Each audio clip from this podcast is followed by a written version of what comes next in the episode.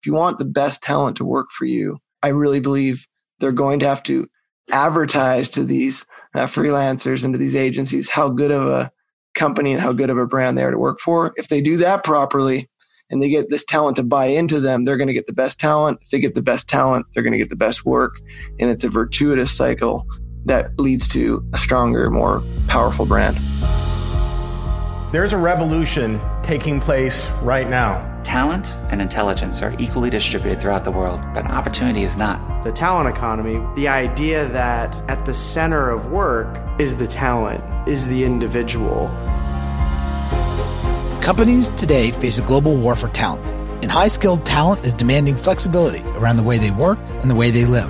This podcast brings together thought leaders, staffing experts, and top freelancers to talk about the evolving nature of work and how companies can navigate these changes to remain competitive, drive innovation, and ensure success. Welcome to the Talent Economy Podcast. I'm your host, Paul Estes. Today's guest is Ryan Gill, founder and CEO of Communo. Communo is a talent marketplace for freelancers and agencies in advertising, marketing, and the digital space. Prior to founding Communo, Ryan was a co founder and president of the Cult Collective, an international engagement agency, and co founder of The Gathering, a world class annual summit that brings together some of the top CMOs and leaders from the biggest brands to the mountain resort of Banff, Alberta. It is listed as one of Forbes' must attend business events. He's the author of two books, the latest being Fix Break the Addiction That's Killing Brands. Most importantly, he's a husband and father of two little girls. I'm Ryan Gill. I'm uh, the CEO of Communo, a open advertising platform that's uh, reinventing a uh, industry that should have done it a long time ago. I'm a 23 year entrepreneur. Had some great successes, sold some companies, and had some great failures as well. But I've predominantly, Paul, been in the advertising marketing space for two decades. Well, I'm excited to talk to you about the platform and your views on, on the marketing ecosystem in, in industry and how it's changing, especially with what's going on in the economy right now. But first, you're an entrepreneur and you've started your first business at an early age. Tell me about that journey and how it shaped to where you're focused today. So I think you're talking about the golf ball business. I'm talking about the golf ball business. Everyone always asks about that. I'm always happy to tell it because it's, uh, I still look back, it might have been my best business because low overhead, no cost of goods. We're going to get another business like that again. But yeah, I, you know, I was 11 or 12 years old. We came from a lower income family. I always loved the idea of golfing, but obviously we couldn't afford it. And so once in a while, my brothers and I would sneak onto the course, hit a few balls, and then obviously we're young, so we lose balls in the the woods. So we go find them, and any golfers out there listening, you know, you find yours, but maybe find a couple others. So I had an idea just sprung on me that, hey, th- we could sell these golf balls to the golfers coming in. And so that was it. We said, let's just start collecting them, washing them up, and putting them in egg cartons. And my mom and dad were amazingly supportive of the idea, and they helped drive us around uh, the whole course. And we'd pick uh, balls basically every, usually every Friday after school. And then Saturday and Sunday, we'd set up uh, a little table and sell the golf balls and make great money. And, and it was nice to be able to help my family out. I also felt like money doesn't make you happy, but not having it isn't great either. And so at a young age, I started to have money and I was able to be generous with my friends. And it mostly, uh, Paul went to candy. But it, it was my uh, first foray into entrepreneurship. Obviously, I had no clue what that meant at the time. The hustle and the understanding, we would set up these silly signs, you know, a couple blocks away and had good distribution. People knew we were there. I don't think the pro shop loved us that much, to be honest. but that was my first business. And I had my brothers working for me for free, which was great. You learned a lot about competition in the market and where there was need and what people would pay for, where you could provide. It's a fun story, but it was about team building and, and early now looking back, obviously, and, and uh, making sure we had the best balls and then we had pricing exercises. Now looking back of like you know here's ones that are a little beat up they go at this price here's the middle of the road ones and then here's our price anchor ones that are basically the same prices that they are in the store.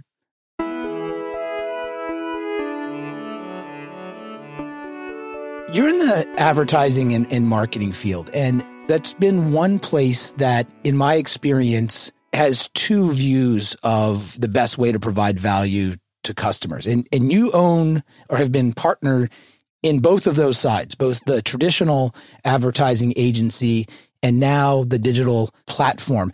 Tell me how you've seen the marketing space and the advertising space evolve over the past just 10 years.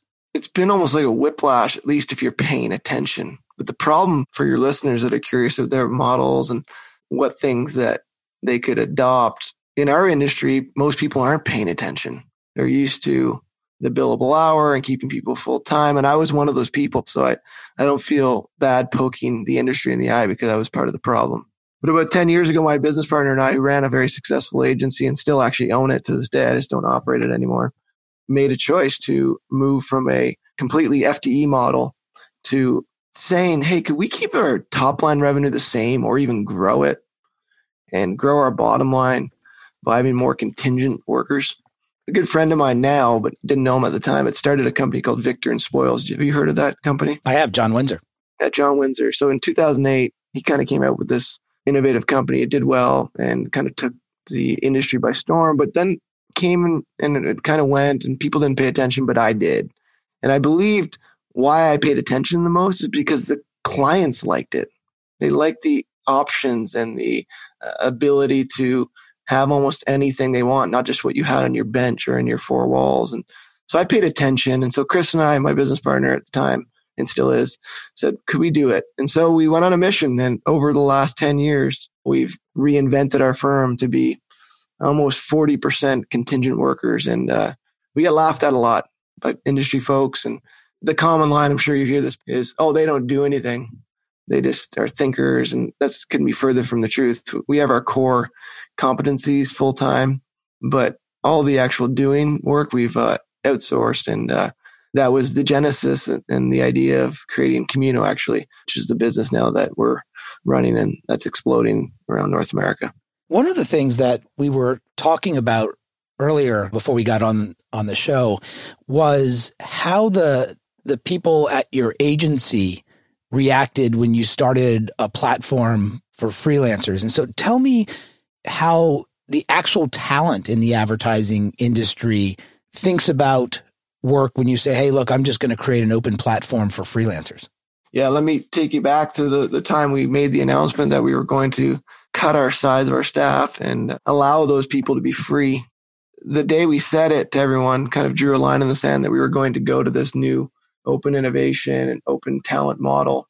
I expected at the beginning to have like, say there was 100 people there and that we were kind of moving off to this new model. I thought 90% of them would give us the middle finger and walk away, and 10% would say, let's do it. And we would start with that 10%.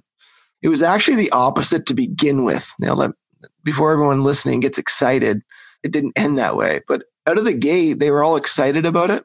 I don't know if you've experienced that, that learning or experiment phase. Let's try it.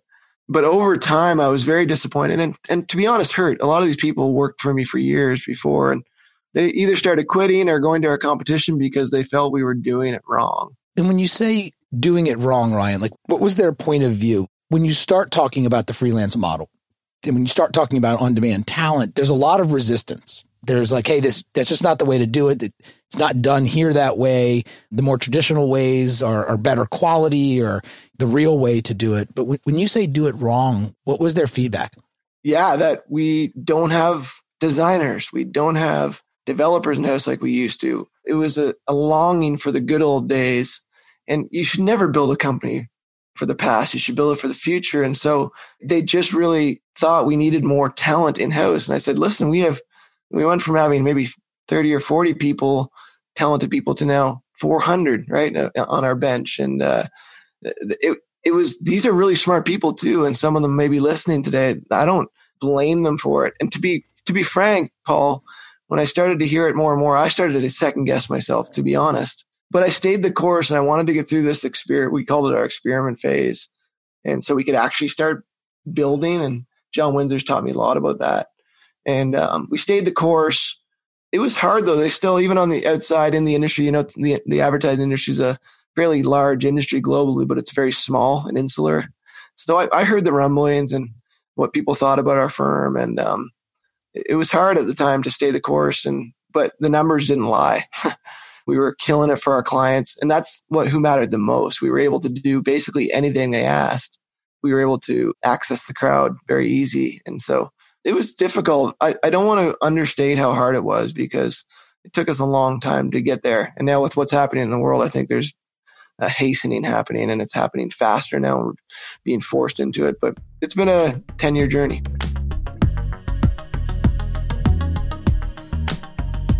When you look at the access to the talent you have now, after 10 years of figuring out the model and understanding how to better serve clients, do you feel that in this new model you have a more diverse and deeper bench than you had before? Or are you still struggling to get top talent as it relates to whether it's developers or designers or any of the people that you need in marketing or advertising?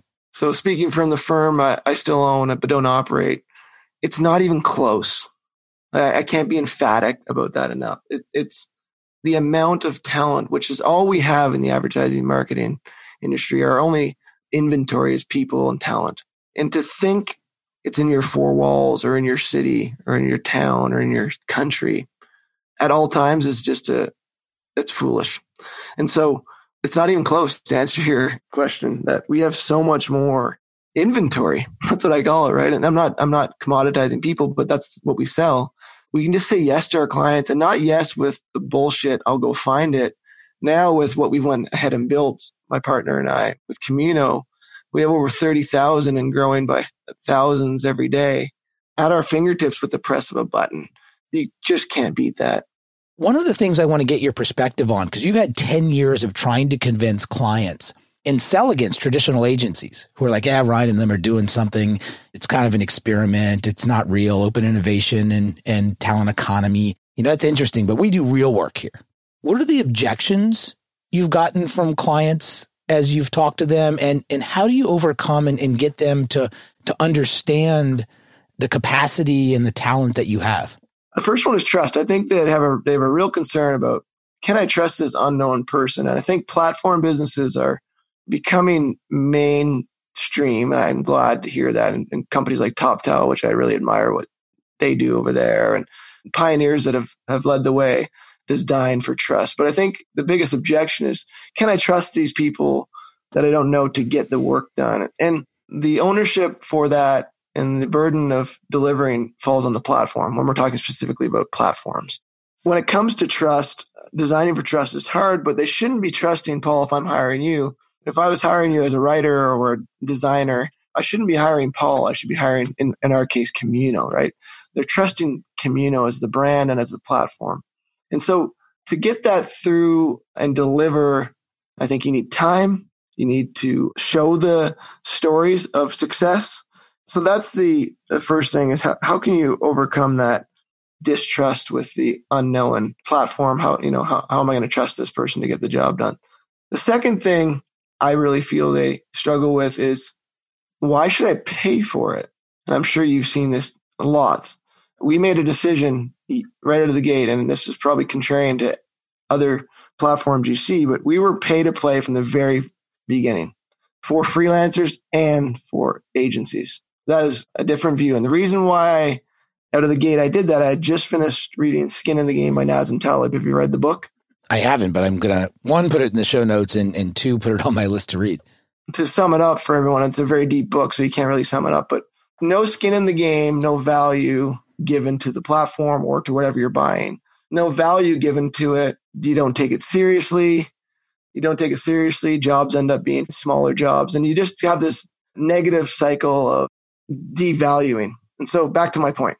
From day one for us, I've held the line on this, and it's been hard but we've been a revenue positive business right out of the gate for three years now, is it costs money to be on our platform.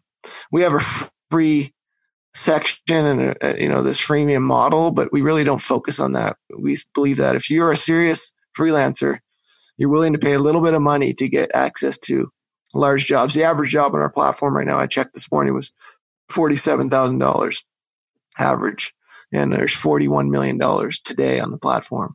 So it's plain true, but it took a long time to get there. So the two things I struggle with, the big objections are how can I trust these people? It's not the way it's done here. It's a real psychological shift for them. And I think the burden is on the platform, therefore on us to make sure we build and design for trust.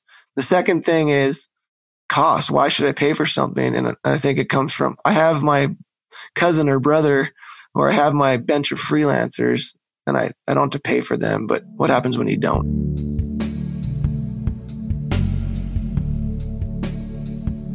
You have a really extensive history in brands. You understand brands. You you've worked in branding, especially around cult brands. Like, how do you build a, a brand that people re- are really attracted to? One of the things I hear often from companies is that, and this goes to FTEs versus any independent worker, whether it's a contractor or a freelancer, is well, I need to keep people captive because these are the people that are going to protect my brand. Anybody outside is a risk to my brand. And especially when you start talking about marketing and advertising. And, and I think that a company that's captive or, or believes in, in, you know, captive talent looks at another advertising agency and they go, well, look, we have captive people too. And so those two antibodies or those two organizations are aligned. You know, that we have captive people that can can create protection from a brand perspective. How do you talk to organizations who think in that way? First things first is cult brands. I wrote, I wrote a book on it called Fix. A shameless plug, it's on Amazon. The book is about brands. Most brands around the world, ninety nine percent of them, rely on advertising and basically scream really loud and and and discount and spend as much as they can. And it's again this negative cycle of if you do that, you're going to get sales, but then you got to hit the needle again of advertising and spike it again. And it's just basically a never ending treadmill you're on.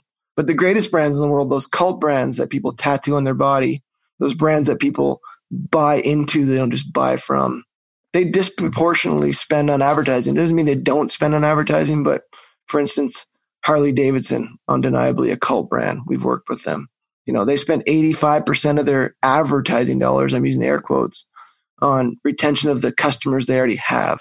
They don't overspend on advertising. So to get that kind of devotion and movement, you always have to operate different than everyone else. And it's a very small group. I've been blessed to work with a lot of them. So when I think of the, those brands, they take care of their customers more than they care about getting new ones. And then those customers become an army an absolute army that no advertising budget could compete with, right? So, so draw a draw a line and a thread to your employer brand. I think that's what you're talking about. We're just adding brands to the platform now. So we started as a closed network just for agencies and freelancers in the advertising, marketing, digital space uh, specifically. Now, as we open it up to brands, brands have huge opportunity to have discovery they're also going to have to continue to operate, especially cult brands that care more about their employees more than their customers and then their customers that they already have first over getting new ones. So it's kind of like a uh, waterfall. And so when it comes to now brands using our platform to hire, whether it's agencies or freelancers, a huge pool, I, I'm excited for the discovery it gives them. But I have a caution for the audience listening when they adopt new models like this. You must act like you do in marketing that how you treat these freelancers, how you treat these agencies on platforms like ours is going to get around. And that is part of your brand. And if you want the best talent to work for you, I really believe they're going to have to advertise to these uh, freelancers and to these agencies how good of a company and how good of a brand they are to work for. If they do that properly, and they get this talent to buy into them, they're going to get the best talent. If they get the best talent, they're going to get the best work. And it's a virtu- virtuitous cycle that leads to a stronger, more powerful brand. Yes, one of the things I often talk about on on this show is talent has a choice. And so if you're looking to to make this move to lowball a bunch of people or you know save a bunch of costs, then you're not going to attract the best talent. And and I've seen it a number of different times with companies where they find this amazing talent. They treat it like a cost optimization exercise and the talent says, Hey, I'm, I'm out. I've also seen it on the other side to your point where there is that relationship with amazing talent and that talent feels some loyalty and wants to work with those customers. And it's a very different model because you're not holding anybody captive. We're going to start doing this matching program on our platform where brands and also where agencies and freelancers are going to start to be able to say, but this is my dream brand to work for and why. And then, you know, that passion economy stuff that you've talked about and how cool is that going to be able to match brands with agencies or talent that really dreamed of working on this brand? And that's the only brand they've ever wanted to work on. Now they better deliver, right? So it does go both ways that this brand that you dreamed of working on, are they who you think they are? Are they great to work for? Because that is a real telling part of the greatest brands in the world. What they talk about measures up with what the what it's like to work there as well. And same for freelancers. You can't just get away with it anymore. I will say another thing. We are not letting any brands on our platform that don't, number one, adopt open platforms like ours or that will lowball people. So, and, and this doesn't sound like a lot, but our, our lowest deal, the lowest project you can post is $5,000. So that this sets the tone, I hope, that these freelancers don't get taken advantage of because I know that you probably have been fighting for them as well because there's nothing more infuriating to me where, it, yeah, it's just a cost cutting exercise. That's not the future I'm trying to build. I know it's not the future you're trying to build or TopTal. Yeah, it's it's it's amazing when I see platforms like yours saying, "Hey, look, I I also have a choice in companies where I'm going to provide value." I think the thing that you and I and many others uh, in this space believe that hey, these platforms provide access to some of the world's best talent that are no longer willing to show up into an office. The next place seems to be blurring the lines of organizational charts, right? Letting these these blended teams sort of collaborate. One of the things that you talk about is sort of that blended approach of of how a brand and an agency and a freelancer could all work together to to provide amazing outcomes and that it's not going to be binary. Like the platforms aren't going to take over everything and replace full-time employees or replace all agencies. How do you think of that evolution let's just say over the next 10 years? It's hastened. If you had asked me that 10 year question 2 months ago i would have said it's going to take the whole 10 now i think it's 5 and this shift coming back work is not going to go back to normal I think the blurring of the lines because I don't want to sound in our industry because I can only speak to that. I don't want to swim in someone else's lane. But in the advertising, marketing industry, PR, uh, that world, enlightened firms, which I would say are 5%, and I'm being generous, use platforms and they like this liquid talent, contingent workers, you know, blurring of lines. That leaves 95% or of the whole industry that are like, if it's not built here, we have full time talent. We want them to be in our office or one of our satellite offices. That's 95% of the industry. And I bet you they're operating at like from zero contractors or freelancers or gig workers to like maybe two, 3%. The swing is going to be drastic. I think it's going to be, I want to, I tell people 40 to 50%. I want to say 60%, but I don't want to sound like a heretic. But it's going to happen and it's going to happen fast. So when you say 10 years, I don't think it'll take the full 10, but I would say in the next five years, that blurring of the line you talk about will start getting erased. It's very exciting. I know some of your listeners think it's it's scary. I just encourage them to experiment learn, dive in.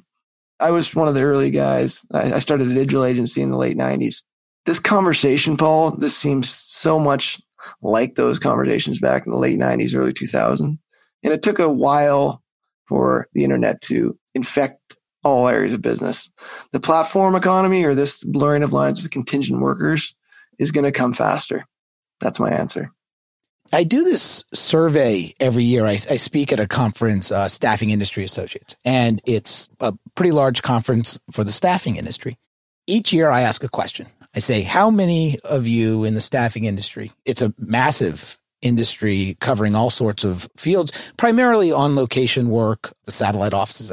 And I say, how many of you have experimented or are doing some pilot programs with freelancers? And the first time three years ago, like one person raised their hand. I thought it would be like half the room because I'm excited about this space. The next year it was 10 people. And in last year, it was maybe 50 people in a, in a fairly large audience. And, and I agree with you. I think if the conference is held, you know, this fall, I, I believe that the answer will have accelerated exponentially in my non-scientific experiment of staffing industries trying to adopt. Well, well, let me give you a scientific. Let me give you some math, just because of what COVID did. Basically, since, since March and April, we've grown with signups and uh, registrations on our platform have grown 1400%. So talk about exponential, right? And then our deal flow, our GMV, you know, went from two million a day or two and a half, which I was happy with. We're really only two or three years old to over 40 million, you know, on the platform today. So we're not going back to normal. It's, it's sad to say. And I feel bad the situation that ushered in, you know, the future of work. but net, I'm happy. And I think it's going to make a lot of people happy, especially going back to the talent that's been caged up for years. And I was one of those people that kept them in cages. So I apologize, uh, but I'm reformed there's going to be people, you know this, that want to stay there. And that's, they're not bad people or, be, you know, there's going to be people that like that way of work.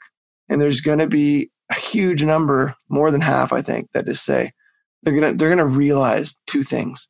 I'm so talented and I'm good. I love when confidence rises up in people. I'm good at what I do at my craft that I can have a portfolio career and work for lots of people and actually be a career like 10, 20 years.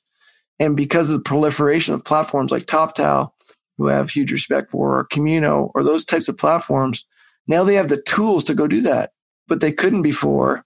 And they, you know, they'd have to be scrambling and racing for work. And so I think with the proliferation of platforms and hopefully some super PACs between platforms to set prices and help take care of uh, the freelancers, because I think that's our duty. That is our, I call it the inventory. It's our duty as platform leaders and owners. If you're out there listening and you're a platform leader, we have to take care of the talent and make sure they get compensated properly.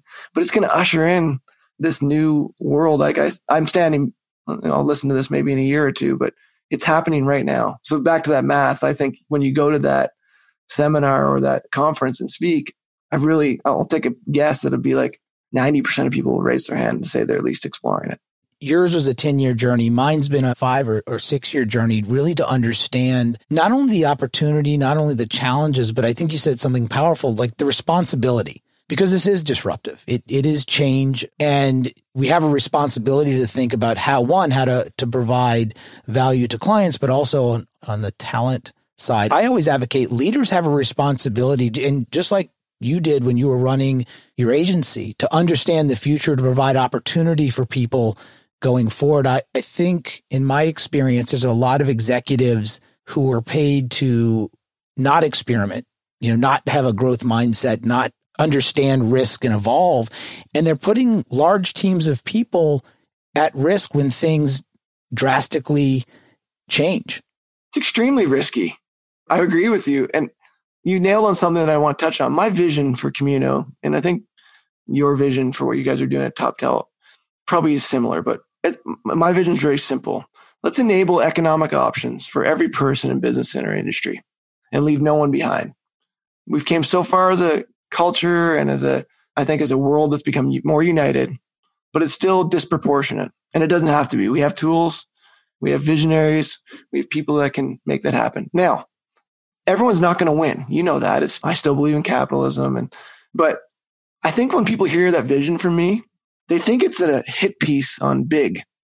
You didn't hear me say that. I want to enable economic options for every person in business and our industry, leaving no one behind. Now, people will choose to adopt or not. And there's the stories of Blockbuster and Columbia House and chapters, right? we all know that journey. And sadly, like you said, some people are paid to defend against innovation. And it, I don't think they on purpose think that way, but as we do that, you know, enable those options for everyone. It's so exciting for me because we're going to create an open, fully integrated industry platform, not just for agencies, freelancers, brands, but we're bringing in media, schools. That's why it's not our platform is not just a job and get get work, give work platform. I'm trying to build a fully open advertising platform where all players are represented. And so it's uh that whole journey is going to take a long time.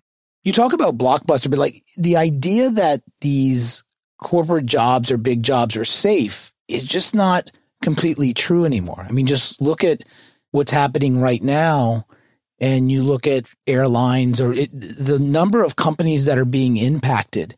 And I know there are people, and I've, I've talked to even people in my own neighborhood who were, have been impacted at really big brands, at jobs that they thought were sustainable careers. And when I looked at the future, and, and one of the reasons I decided to take on a more portfolio view of, of my career was I didn't believe – that I would be able to sustain my relevancy and value over time by being held captive, whether it was reorganizations or layoffs or all the different things that that might happen. That's so exciting. I don't know if you have kids. Do you have kids? I do. I have two little girls. Like I think when they get into the workforce, we were perpetrators of this. So we, you know, retention of staff, keep people in a company forever. Again, I don't think that's inherently bad, but I think choice is important. And so we were like, oh, you know, look at these millennials, they can't stay at a job forever. And I was one of those people. I probably wrote blogs on it. You could probably go embarrass me. But I've changed my mind. And when they get into the workforce, they're 100% going to have choice to have a portfolio career. And how exciting is that?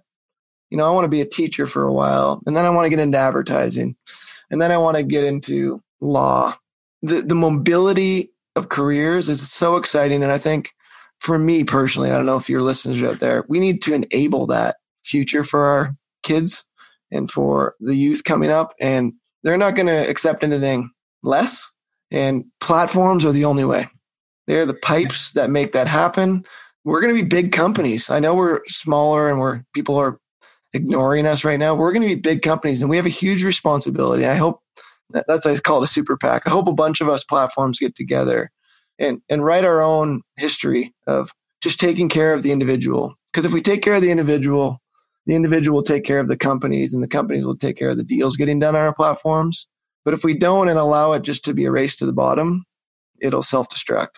And one of the reasons I made the jump in my career, not only for my own relevancy, was because my father, as most parents do, provide career and life guidance based on their experience because they want the best for their children. And I looked in the future and I said, wow, if I continue on this journey, I won't understand how to provide them relevant advice to your point to be successful. I would give them the same advice my father gave me, which was great advice at the time. You know, find a big brand company, provide the value, show up every day, work for a good manager, like all that, that advice. And the world will be radically different for, for our daughters. And that's one of the reasons that I'm so passionate about this space. When it comes to building platforms, I know you guys do this, but provide economy for people on your platform, but more importantly, provide connection and community. It's a really soft word and it can get a bad rap. WeWork took a, a beating for this this year, but I don't think they were wrong in what they were trying to do at an altruistic level. Um, so making sure that you build true community and connectedness, not just connections, but true connectedness, and then education and upskilling or you know cross industry. That's why I hope a lot of platforms connect where people want to move, let's just make mobility and moving around the economy easy. Because I, I just hear you saying, Paul, which I love. You might not want to work for Microsoft for the rest of your life. That doesn't make Microsoft bad or you bad. It's just your choice, and now you're able to do it. How exciting is that? That's that's the opposite of what you were talking about earlier. You know, this risky thing of being at a company forever and what happened. Like it gives opportunity and options, and I having options in life and in your career is the ultimate confidence booster for individuals. And so be brave out there if people are listening that you're curious about models. Just be curious, learn, and then build fast. Don't be afraid to make mistakes because I think scaling happens. you don't have to you don't have to force scale; it'll just happen. But I think the big thing is for people to be courageous and try things. Ryan, thank you so much for your perspective and time today. If someone out there is interested in Communo or the books, of course, will have all these links, but what's the best way to get in touch with you if, if someone wants to, to pick your brain about how to adopt these models or start this process of change? You can find me on Instagram at, at Ryan Gill Shares, Ryan Gill on LinkedIn, and then I think it's at Ryan Gill Shares on Twitter as well. But I put out content six days a week on this topic for those that will listen. And uh, I really do try to tell the truth in the story of what's going on, good and bad. And it's a, like you know, Paul, you know more than me, but it's a messy road, uh, but it's worthwhile. Ryan, thank you so much. Take care, and, and we'll we'll continue this conversation in a couple of years so we can replay it and see what happened. My pleasure. I'm your host, Paul Estes. Thank you for listening to the Talent Economy Podcast. Learn more about the future of work and the transformation of the staffing industry from those leading the conversation at staffing.com, where you can hear from experts, sign up for our weekly newsletter, and get access to the best industry research on the future of staffing. If you've enjoyed the conversation, we'd appreciate you rating us on iTunes or wherever you get your podcast. Or just tell a friend about the show. Be sure to tune in next week for another episode of The Talent Economy.